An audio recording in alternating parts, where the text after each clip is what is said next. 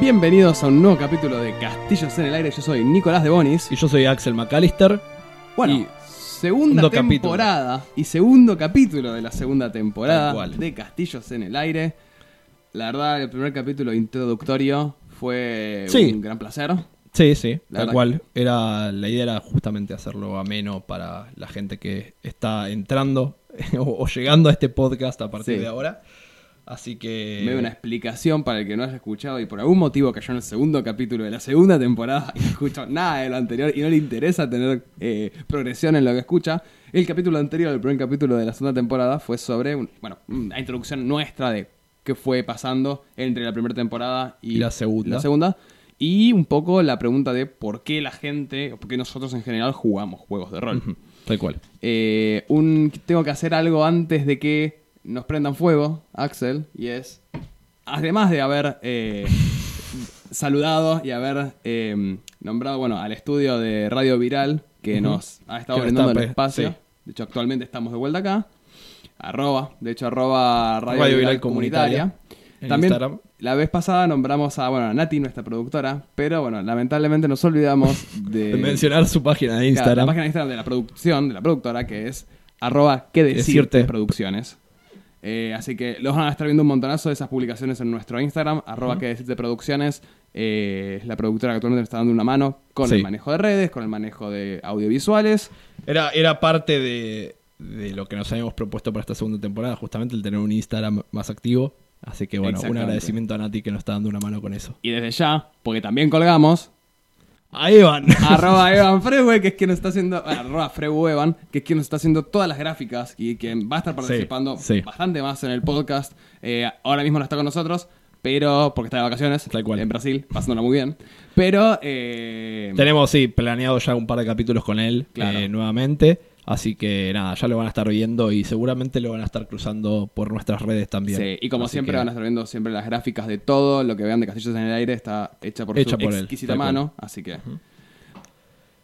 Pero Vamos con el capítulo de hoy. El capítulo de hoy ya Es- no... Sí, Sí, no, es creo que como extremadamente técnico por ahí Sí. comparado con otros capítulos que hemos eh, visto. Es más una suerte de análisis narrativo de un concepto en realidad. sí. Em, Concepto que aplica, perdón, a casi todo tipo de media. Es, Sí, es muy sí, bueno, bastante.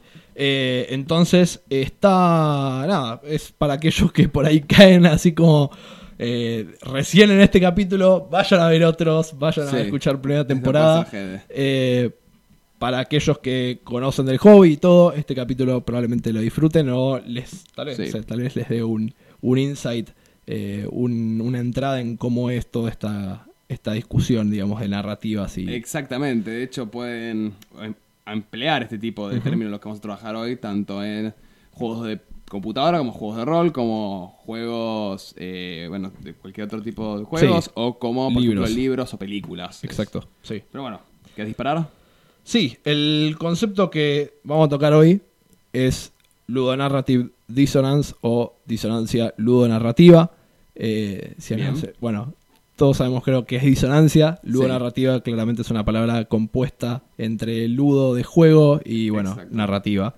Eh, entonces, nada, es un concepto acuñado en el 2007. Si querés Sí. contar un poco Sí. acerca, bueno, de, Sí. de dónde salió. Es un concepto que se empezó a implementar en el 2007, apareció por primera vez eh, una persona llamada Clint Hawking, que es un developer de juegos, de hecho trabajó en Ubisoft un tiempo largo. Sí. Eh, en su blog, que se llama Click Nothing, hizo una publicación que se llama Ludonarrative Dissonance in Bioshock. Básicamente, este game developer eh, hizo toda una columna de crítica hacia un aspecto del juego Bioshock, el primero de la, de la serie, que Tiene muchos fans, es, tiene de fans. juego. Hecho, es un juego que a mí me gusta muchísimo. Sí. Y, incluso el mismo chabón, el mismo tipo Clint Hawkins dice, el juego es muy bueno, Sí. vayan a jugarlo. Mi queja no es, o sea, esto es una crítica a los developers, no, es juego. una review, exactamente. no es un- Eh, este tipo de, de comentario lo que dijo es que el juego sufre de lo que él llama disonancia ludonarrativa en un aspecto fundacional. Vamos a entrar en spoilers del Bioshock. Lamentablemente, es un juego del 2006. Ya podrían haber jugado. Eh, sí, el, el Titanic se hundió. Básicamente lo que sucede en Bioshock, para contarlo brevemente, es todo el tiempo el juego está construido sobre la idea de eh, criticar una eh, corriente filosófica que se llama el objetivismo, El objetivismo. escrito por Ayn Rand. Y todo el juego está más o menos armado con, de hecho el mayor antagonista del juego es como la, la personificación de esa ideología Sí, filosófica del, del objetivismo y toda la ciudad de Rapture está construida sobre la idea del objetivismo. Y de hecho se plantea desde la entrada al jugador una opción, una especie de dilema que hace referencia a objetivismo contra no objetivismo. Vos- Sí, la idea del de las más egoísta, digamos, claro, claro. La idea de... que en el juego vos podés rescatar a las Little Sisters, son las pequeñas niñas que se encargan de juntar una sustancia mágica que del Largo de juego. explicar, sí. de explicar. Vos tenés la opción de salvarlas y protegerlas o de básicamente cosecharlas. Tipo Harvest y literalmente palabra, sí. Claro, matarlas, pero quedarte con todo su poder. Que de entrada del juego un poco que te sugiere el decir, mira que si las matas y las, las cosechas, vas a sacar más sustancia. Y la mayor sustancia es, sos más poderoso. Entonces, medio como que en un juego, se supone en un juego así, medio de, de- de- de- de un jugador, donde tenés un personaje que avanza y quiere progresar, es, bueno, querés ser más poderoso. Entonces, harvestear Little Sisters es igual mayor poder. Entonces, Sí, te, te pone como ahí un dilema moral Claro. entre ese egoísmo o el decir, Sí, bueno, ayuda y- al otro. Y te, plan- sí, y te planteas justamente como que está bien hacer eso porque estás en contexto del objetivismo. Y en el objetivismo, la idea del objetivismo es que es- está moralmente bien ser totalmente centrado en uno mismo. Que tienes que tener completa libertad de hacer lo que quieras y de que siempre que trabajes en tu bienestar no te pueden... Eh, dicho de una manera muy mal y pronto. ¿no? Pero como que está moralmente bien eh, un poco de un egoísmo. Como Claro. que es, es lo que te va a Eso es llevar lo que, claro, lo que plantea el, el Claro. juego. ¿Y qué pasa? La narrativa, al final, hay un plot twist en el cual... eh, El plot twist igual O sea, no viene al O sea, lo que, es- lo que tiene es que la narrativa del juego te lleva sí o sí a ayudar a alguien. claro, En vez de darte la opción justamente como de... claro. Vos permanentemente tenés Sí. a dos personas que son Andrew Ryan, el dueño, el líder de esta ciudad, digamos que es el, el mayor objetivista, y tenés a otro que se llama Atlas, que permanentemente está pidiendo ayuda, y la manera de progresar en el juego es ayudarlo. Entonces, Tipo, está, está básicamente, rodeado claro, para básicamente lo que plantea Clint Hawking es, el juego me dice, por medio de sus mecánicas, que yo puedo elegir Claro. justamente mi beneficio personal, y la narrativa del juego me dice, no, digamos, tenés que ayudar a alguien, sí, claro. y solamente puedes elegir eso. Entonces, a partir de ahí surge como esta cosa entre la narrativa y las mecánicas contando dos historias diferentes. completamente digamos. distintas, claro. Eh, obviamente desde el lanzamiento de ese, de ese blog en su momento se ha desarrollado un montonazo ese término. exactamente y se ha utilizado como término crítico en varios blogs posteriores, en reviews. eh, a veces mal usado porque Claro. se usaba para por ahí decir como bueno, si las mecánicas son buenas y el juego es malo en narrativa, entonces tiene disonancia ludo Claro. narrativa cuando no es el caso. El caso Claro. es cuentan dos historias diferentes Exacto. por medio de su interacción con el usuario y por medio de la historia en sí. Claro, que digamos. de hecho es lo que pasa con Bioshock, porque Bioshock, a mi, a mi, a mi opinión, y a bastante de la crítica, tiene una buena mecánica y tiene una buena historia. Simplemente que son diametralmente opuestas de Tal alguna cual. manera. O son, en realidad, Cuentan son dos cosas diferentes. Dos cosas distintas que no son compatibles realmente. Este. Esto, digamos, bueno, lo veníamos charlando justamente porque el pensamiento fue, ok, ¿cómo aplica esto? Claro. digamos, a, los, a otros medios. Exacto. Eh, vos habías mencionado, creo, un par de casos de libros en los que se siente así, o sea. Claro, o, o donde en realidad se logra justamente una, que no haya una incidencia narrativa, sino va a interpretar la escritura, digamos, en, en- en novelas, como justamente vos tenés la historia que se busca contar y cómo se escribe, cómo se cuenta, que podemos asociarlo a la mecánica del juego. Tenemos, por ejemplo, eh, dos casos que me parece que lo logran bien. Sí, es La- justamente como el medio de interacción con el lector. o sea, Exactamente, con el usuario. Vos tenés La Naranja Mecánica de Anthony Vargas, donde es- un clásico, seguramente lo conozcan, donde básicamente lo que busca la historia contar es el, trayecto de jóvenes eh, en los 60, o s- digamos, en una época medio, medio rara, medio anacrónica de Inglaterra, y cómo aprovecha, cómo hacen de su uso de drogas y el uso de violencia y cómo la violencia como un método de expresión de esos adolescentes. que el método mecánico de introducir al lector a este tipo de libros es teniendo permanentemente un lenguaje propio, un slang, ¿no? Digamos, como nosotros hablamos con nuestros propios términos. Sí. Eh, básicamente son como en un fardo único de este libro, donde de hecho atrás de todas las ediciones suele haber un glosario porque si no es casi Sí. inentendible, pero que igual de todas maneras una vez que te vas acostumbrando vas entendiendo cómo va eh, cómo va avanzando la historia, ¿no? Como por ejemplo el protagonista le dice drugos a sus amigos, no, no dice tipo mis, mis guachos, no dice mis compas, mis panas, dice mis drugos. O dice platsis o brota en vez de decir boca o pantalones. Bien. Entonces, Sí, que es, es. O sea, justamente eso es un caso en el cual no está esa disonancia. digamos. Claro, O sea, justamente, porque tipo, que- que busca establecer una clara coherencia entre la mecánica Y la lectura. y la lectura, que no siempre O sea, sucede. perdón, entre la lectura y la historia, porque dijiste. Ex- que- ex- sí. entre, entre la mecánica y la narrativa que se busca lograr. El segundo caso que también me parece muy bueno es de un escritor americano, William Faulkner, eh, El sonido y la furia, donde la historia trata, contando vivencias de, desde el lado de hermanos, de tres hermanos, donde tenés, está grosamente dividido en tres partes, donde el relato de un hermano, el relato de otro hermano, el, el relato de la hermana, y donde la primera parte, todo el primer relato es un poco más eh, incongruente, tiene saltos temporales en el medio de oraciones, eh, habla, abre paréntesis, cierra paréntesis, habla de historias completamente separadas en el mismo párrafo, como que es inentendible y está perdido.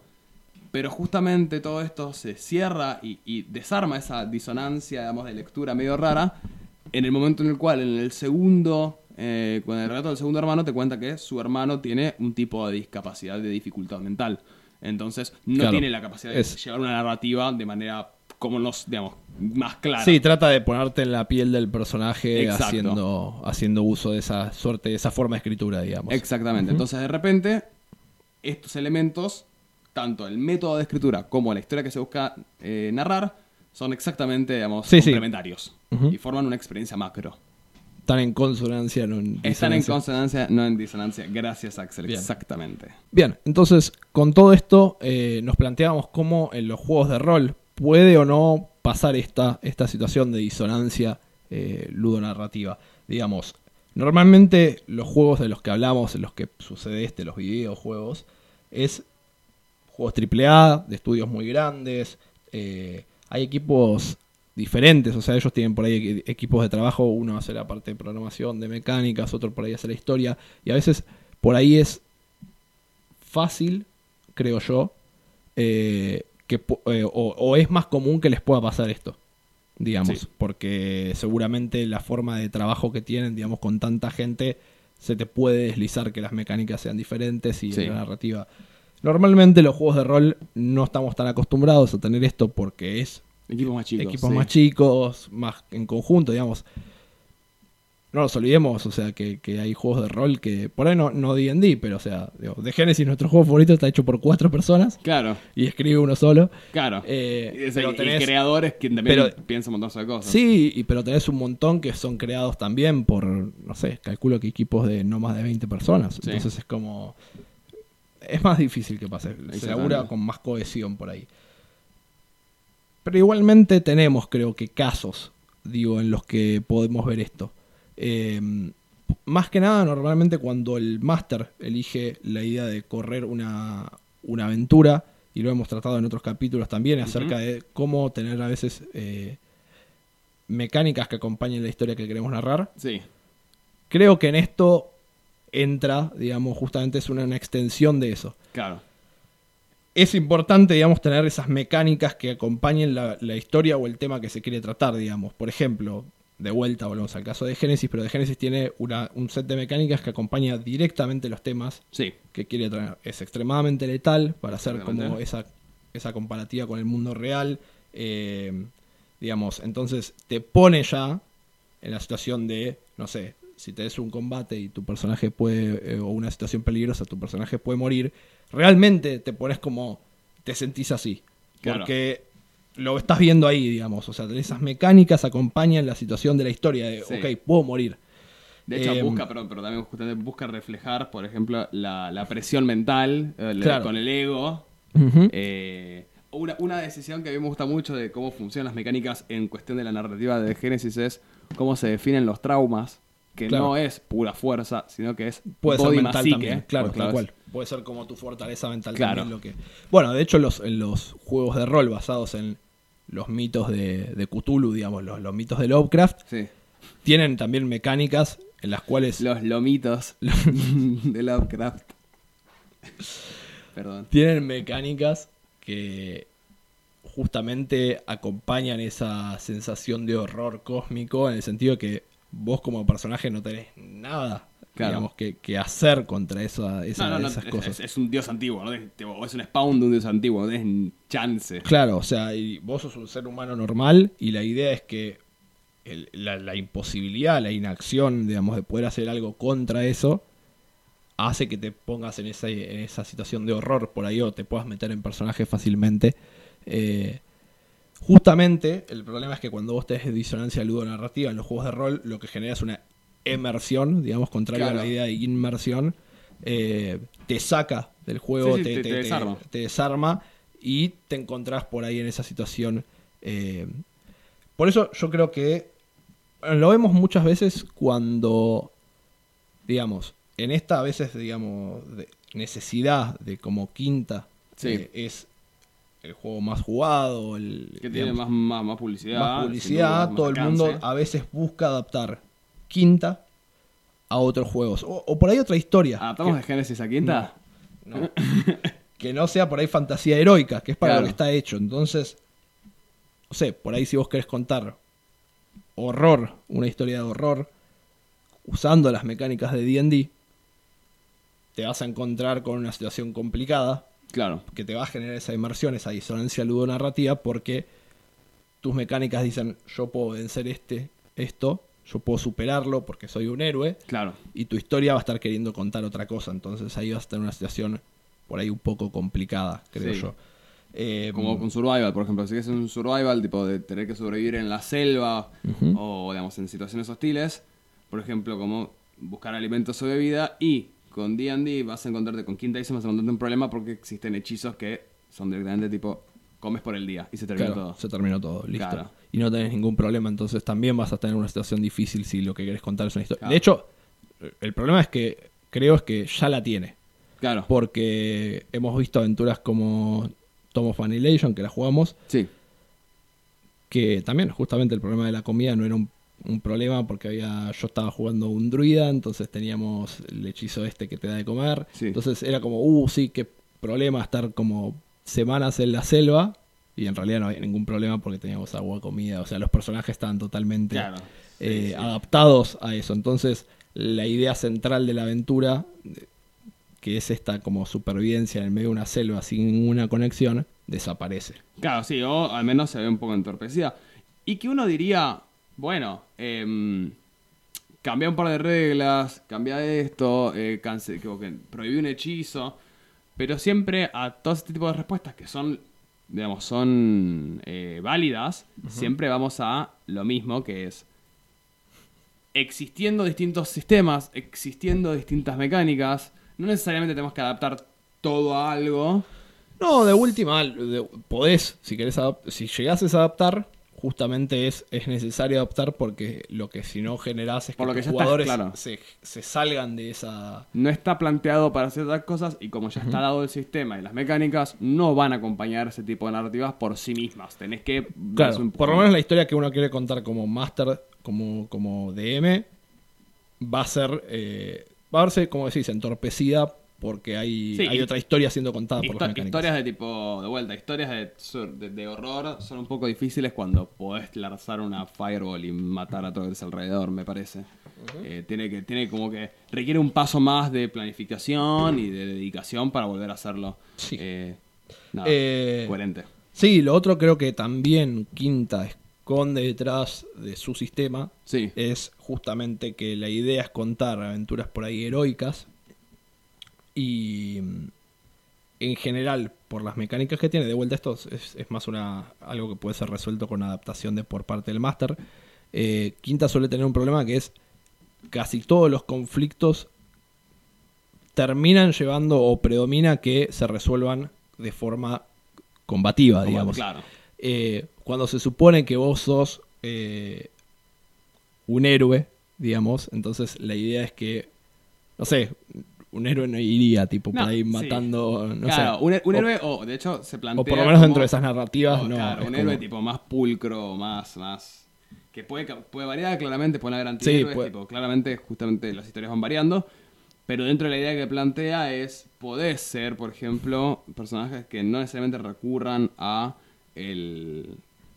que no recurran a la violencia necesariamente, Sí. pero como es un juego que tiene muchas mecánicas centradas al combate y termina siendo todo de medio confrontativo, Hay una tendencia a resolver casi todo de esa forma. Claro, y eso te lleva al término más eh, agraciado de todos, que es el Murder murder, sí. básicamente. Eh, no, y que, de, o sea, de vuelta, cuando haces el paralelismo a los videojuegos, también de esa situación en la cual tenés como héroes en juegos de guerra, que, o sea, todo el juego te la pasás matando a todo el mundo sin Sí. preguntar, o sea, es Claro. como... Bueno, en los MMORPGs, so- estás También. jugando World of Warcraft o Final Fantasy XIV, sos un wizard level 80 y una boluda, un chabón, tipo un salame, te pide en el pueblo, che, eh, nada, anda a traerme tres baldes de agua. Y vos decís, "Ch- acabo de pelear contra Bahamut, el aspecto de los dragones, tipo, acabo de destruir a, no sé, acabo de destruir a Shiva, la- la- digamos, el idolón de, de hielo, y vos me estás pidiendo que te vaya a buscar un vaso de, de Sprite. ¿Qué te pasa? No, es, es como que realmente te, te saca la inversión. Que es, es el ejemplo del Tomb Raider que hizo uno de los artículos Sí, que leímos, que es tipo... Lara Croft agarra, se mete en un pueblo, mata a todos los mercenarios malos, salva a tipo gente del pueblo, literalmente limpia la parte del pueblo de, de mercenarios, va con el líder del pueblo y dice, che, voy a rescatar a este chabón que te secuestraron. Y el líder del pueblo dice, No vas a "Mm, poder". no sé si vas a poder, ¿eh? no sé si estás capacitada. Mm, fíjate qué onda. Dale, amigo, acabo de, tipo, soy Comando Prime, mate a todo el mundo. Claramente puedo. Sí, sí. Entonces, creo que nada, es, es algo que eh, se, se plantea, creo que también en los juegos de rol. De hecho, el otro caso que vimos es el dentro del término sandbox. eh, digamos, el, eh, nada, el término sandbox se refiere a cuando esté es un mundo libre de ser explorado. Eh, y hay un ejemplo, digamos, que teníamos que es con GTA justamente. Sí, GTA 4, de hecho. Que al menos se vio mucho online. Era básicamente con el GTA 4 que sos Nico Bellic, sos un... No me acuerdo bien de dónde, sos de, de- de Europa del Sí, Este. la idea es que el personaje Sí. es como de algún lugar de Ucrania. Sí, no sos sé, un ex milico de Europa del Este que estuviste en crimen organizado, estuviste en la guerra y alguien te traicionó, yada yada, y vos te vas a Liberty City para eh, Escapar de todo eso. Escapar de todo eso, expiarte un poco de tus pecados. Y nada, que te plantea como un personaje muy, muy aproblemado, que realmente tiene, maneja morales distintas por una cuestión de que está acostumbrado a una cosa pero quiere ser otra cosa, y todo el tiempo es un conflicto. Y que mucha gente dice, no, hay luda narrative dissonance, porque en el momento en el cual el jugador tiene libre agencia, porque es un sandbox, porque es un GTA, y los GTAs se conoce, la gracia es poder viajar por toda la ciudad tranquilo, puedo sacar una bazooka y matar a todas las fuerzas de policías y matar tipo, a toda la gente de un parque, porque pintó. Y una poco, una poco de crítica que se hace a esa, a esa perspectiva, que no, no, les, no parece muy válida, es porque... Sí, si vos siguieras todo Sí, claro, como... Si vos seguís el arco narrativo planteado, si vos seguís las misiones y ves las cutscenes y todo ese tipo al pie de la letra sin ser un enfermo, realmente se plantea a Nico Bellic como un personaje problemado, con una moral compleja, con un montonazo de Sí, conflictos. sí, desarrollás la historia como tal, digamos. Exacto. Que es, digamos, si llevándolo a los juegos de rol, la situación sería si vos planteás lo mismo, un sandbox para tus jugadores, sin ninguna narrativa, digamos, a la que seguir. Es lo que hablamos siempre. Uno puede eh, darles cierta rienda, digamos, Sí. o la idea es que haya eh, como decisión por parte de los jugadores, pero cuando se lleva a querer contar una historia, uno tiene que más o menos encauzarlos hacia algo, algún lado. O hacia el mismo lado. sería. Sí. Entonces, cuando vos tenés esa situación eh, y tenés un sandbox, tenés que en algún punto cortar justamente eh, o, o- o al menos tratar de enfocar que todo lo que puedan hacer dentro de esos sandbox esté de alguna forma relacionado a la historia que querés contar. Exactamente. Porque si no, se vas a tener el mismo problema. O sea, Sí. tus jugadores pueden ser lo más buenos que hay, pero si de repente tenés una historia o una aventura en la cual, totalmente paralela, en la cual tienen que, no sé, lo que decís, matar, es Sí. como, creo que está bueno que. Nada, que tratemos. eh, Que, que cuando uno hace un, un sandbox dentro de un juego de rol, Sí. mantener la temática a veces como centrada. ¿no? Claro. Es- es- de esa forma no te vas de tema, por lo general, Claro. con las narrativas que contás. Sí, o incluso en- cuando te planteas unas narrativas puedes tener varias perspectivas a la hora de construirlo, como por ejemplo hacerlo un poco más vago, ¿no? Digamos, también, justo el caso de, por ejemplo, o se decía de Fallout 4, que tipo agarrás y uh, salís con toda la urgencia tener que ir a buscar a tu pibe y decís, che, para, estaría re bueno armarme una granjita, ¿ah? Y te, tipo cuatro horas, cinco días sin game para armarte una granjita. Eh, o el, Cuando tu hijo. o el Oblivion, que tipo, che, hay literales puertas del infierno que están trayendo demonios al mundo. Yo me voy a ver cómo robar casas, tipo. cuando realmente hay un sentido de urgencia que se pierde. No, por eso creo que en el caso de los sandbox es, es difícil aplicar el término. Es difícil, O- pero por ejemplo, me parece que hay un caso donde lo hace bien, Legend of Zelda, Breath of the Wild, donde como mecánicamente, digamos, o como con el flujo narrativo, cómo combina eso, es el protagonista empieza después de haber estado dormido, cien- muerto, de hecho, 100 años, y, digamos, y resucitado, por el Sí. Link, tipo, está como en un pod de curación durante 100 años, y cuando cae en la Tierra, que ya está todo destruido, la gente no lo reconoce como Link. Pues sos un héroe, Sí, sí, pero nadie te... Sos un héroe en, en personalidad o en voz, en esencia, pero tu contexto y tu mundo no lo entiende como tal. Entonces, tiene sentido que aparezca un chabón y te diga, che, ¿me puedes juntar tres cocos de un árbol? Claro. Porque sos un chepi, no, no sos el. Sí, el no, no sé quién sos, tipo, claro. Claro. Me parece que hay muchas maneras, o hacerlo de vuelta, lo más inespecífico posible. Pero si uno busca cosas eh, muy, muy. Como muy ricas en narrativa, intentando darle libre agencia al jugador o al de jugadores, estaría Es- bueno, sí. tener un poco de conciencia en juegos de mesa, ¿no? Tener un poco de conciencia a la hora de cómo guiar o cómo saber cuándo interceder para que no exista Totalmente. eso y uno no diga, che, esto que acaba de pasar no tiene ningún tipo de sentido. No, tal cual. Es, es de coloca.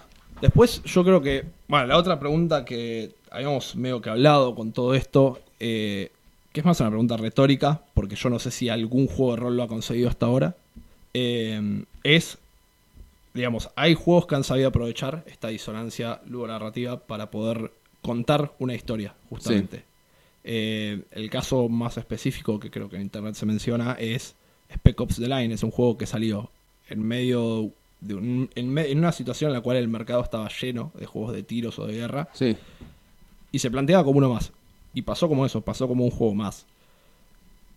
Y vos el juego, todo el, el juego es, es eso, son tiros y, y, y caer de tiros, pero la historia que cuenta es una casi que de arrepentimiento por todo el daño que estás causando. Sí. Vos como jugador ves una situación en la cual, o sea, el personaje está tipo cada vez más al límite, más al borde, porque porque es una situación de mierda, tipo, o sea, es, es, eh, está muy basada en Heart of Darkness, que es una, una eh, novela que a mí me gusta mucho, que es la que inspiró Apocalypse Now también. Sí. Em, pero, digamos, te plantea una situación en la cual, cuando vos te sentás a jugar, sos eso, sos un soldadito tirando tiros. Claro. Pero del otro, y no tenés ninguna como opción de decir, bueno, no mato a nadie. Claro. O sea, es, tenés que hacerlo. Tenés que hacerlo. Del otro lado te está diciendo, che, ¿por qué estás haciendo esto? Entonces, de, de esa disonancia sale como una suerte de crítica o de narrativa aparte, más meta, Sí. digamos, que está buena.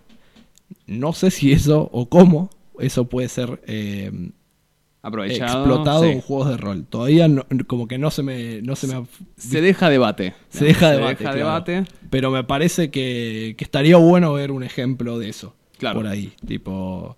eh, pasa que por lo general esa inmersión en el videojuego por ahí funciona diferente. Sí. En los juegos de rol, por lo general la inmersión es lo que más querés evitar. Claro. Porque es como cuando te salís, interés, sí. sí. es como que parece el interés. Volvés a ser una persona que está sentada tipo con una hoja adelante. Sí, y- cuando- y, y de hecho en tu Sí. bolsillo tenés un celular que es como la herramienta de de distracción, distracción más, fácil que hay, sí, Sí. tal cual. Exactamente. Así que bueno. Pero bueno, la- entonces ya dejamos la pregunta planteada de cómo funcionaría esto, es más una pregunta retórica para, no sé, para, para plantearse, ¿no? Para pensar, ¿cómo, cómo podría ya aplicar este tipo de, de, de concepto eh, y cual. construir una historia con eso en un juego de rol, sobre todo juego de mesa? Sí. Como dijimos al final del capítulo pasado, Sí. eh, pueden seguirnos en las redes. Castillos.aire nos encuentran en Instagram. eh, YouTube Castillos en el Aire, si no me equivoco. Sí, Tenemos un Discord que vamos a estar dejando el link para armar un poco de comunidad, para que puedan sumarse, se pueda charlar acerca de futuros capítulos, acerca de juegos de rol o del hobby. Lo que sea. Em, nuevamente agradecemos a Radio Viral Comunitaria eh, por prestarnos el va, por usar, dejarnos usar su espacio Sí, sí. para hacer esta grabación. Em, pueden chequear sus redes también, como digo, arroba eh, Radio Viral Comunitaria. No se olviden de arroba qué. Producciones, Sigan, eh, sigan, sigan. nuestra productora, eh, que nos está dando una mano con las redes. Y, eh, con y todo, con sí, con todo. Eh, y arroba Evan Freue, Arroba Freuevan. Freue Evan, perdón, que es nuestro artista, el que nos hace todas las, eh, Mm. las gráficas. Y bueno, que ya han conocido en un capítulo previo y que seguramente estarán cruzando en un capítulo a Más, futuro. Así que Así que bueno, al final del día, Axe, solo estamos construyendo, castillos en el aire. Muchas gracias y nos vemos en el siguiente capítulo.